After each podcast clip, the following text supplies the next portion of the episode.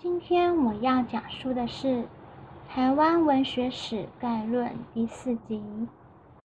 我会把投影片整理成一个网址，放在说明栏中，让大家私下复习时可以作为参考。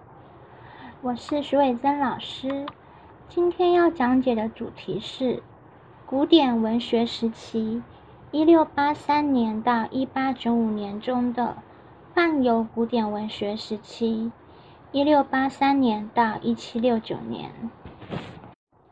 在一六八四年的时候呢，清廷在台湾设府，隶属于福建省，辖有诸罗、台湾、凤山三个县市。帝启光字昭胜，号龙舟，江南无锡人。他于一六八四年来台湾，是诸罗县的首任知县。他在地方守心官学，颇有政绩，并且呢，将他的政绩记载于《龙舟文稿》里面。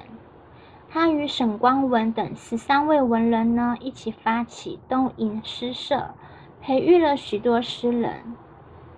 著作有《台湾郡志稿》六卷，《台湾杂记》一卷等等。其中，他在《台湾杂记》中写道。玉山在凤山野番中，山最高，人不能上。月夜望之，则玉色粼粼，其上有玉一颗，根盘树间，叶已成林，有鸟巢其上，羽毛五色，大鱼冠鹤，土人句指为凤。就是说，他在玉山这边的树上看到了凤凰的意思。所以他的写作风格呢，就是有一点神秘浪漫的色彩。再来是高公乾，高公乾字洪喜，号九龄，他是中国的陕西榆林人。他于一六九一年来台任职台下道这个职位，掌管台湾全境。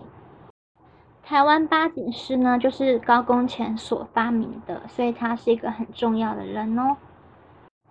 台湾八景诗呢，首见于高公前编纂的《台湾府志》中的译文志里面。那这本书呢，收录高公前、齐礼务、王章、王善宗、林庆旺等五位作家的八景诗。他的诗题呢，都是台湾八景。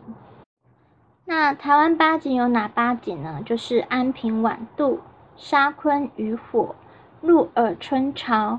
鸡笼积雪，东明晓日，西隅落霞，城台观海，北亭听涛。而其中呢，这个城台跟北亭就是高公乾所建立的。后来许多文人就沿用台湾八景的诗题进行创作，引申为台湾各地的八景诗，像是说有凤山八景、台湾县八景、淡水八景等等。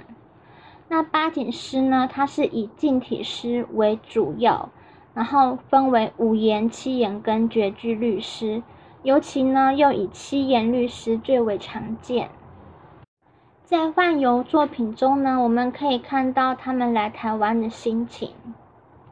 以高公乾的《野宿》一诗为例：“秋云巷木总阴深，竹屋悲凄指吉林。”风外夜鸣山鸟怪，狱中灯尽寺中沉。瘴烟作祟香仙道，积水生寒夜渐深。耳目悲凉沉底事，草丛还未发孤影。在此诗中呢，我们可以感受到，在诗人的心里面啊，他初来乍到台湾这个陌生的地方，所感受到的阴森与悲凉。一种孤单跃然纸上，但是只听得见周围的草丛的叫声。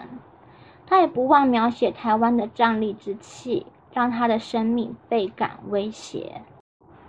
再来呢是齐体物，齐体物于一六九一年来台，担任海防捕道统知。一六九四年呢，他升任台湾府的知府。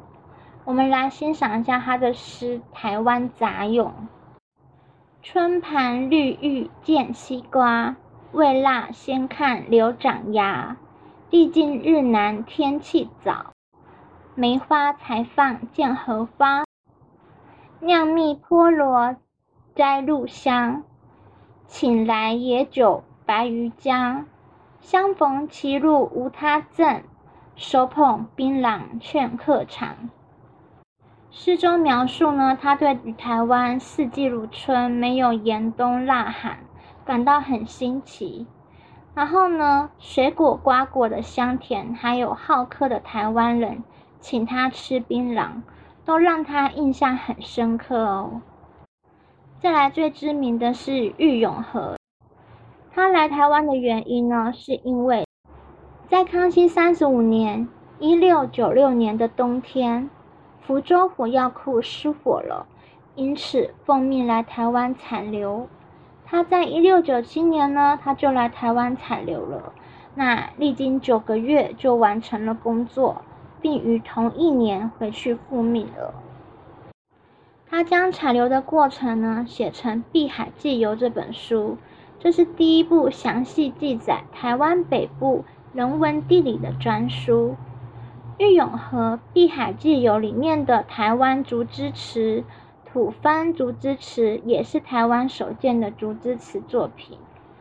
竹枝词的采风特色呢，就是跟《诗经》很相近，是用于描写台湾风土的，也开启了不少台湾竹枝词的在地风气，就算是一种乡土的书写的一个风气。再来呢，孙元衡他是一七零三年，然后任职台湾府海防捕道统知。一七零六年呢，他又带领诸罗县的知县。在一七零七年呢，他就改任台湾府的台湾县知县。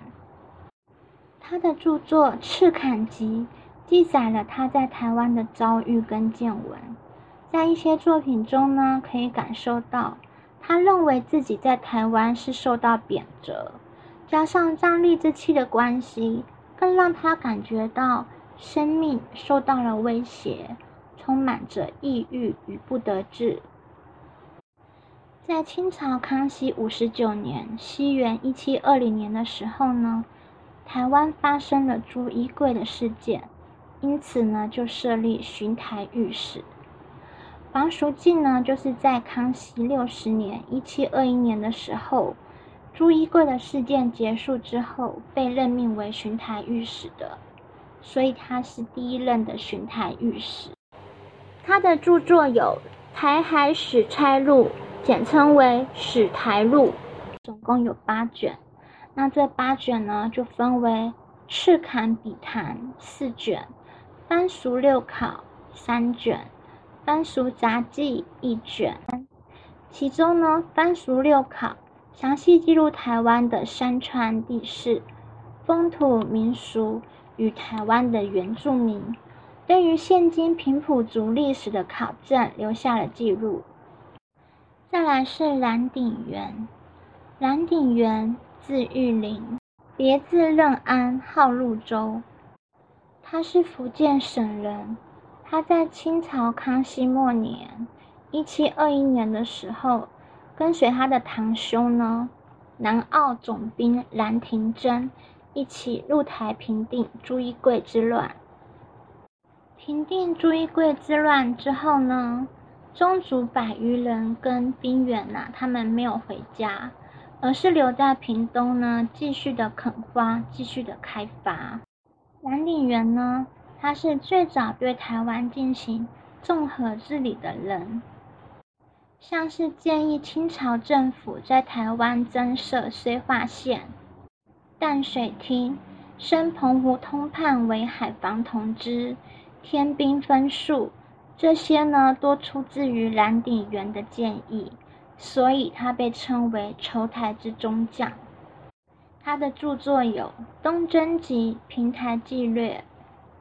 潞州公案、女学等，再来是吴廷华。吴廷华呢，他是为了要平定吴福生起义，在一七三二年来台湾的。那其中呢，他的一首诗《渡台湾》，描写他来台湾经过黑水沟的过程。君问台湾路，苍冥地狱夫。十根约千里，八屿指孤舟。常见金门岛，横冲黑水沟。相传旧疆域，随号小琉球。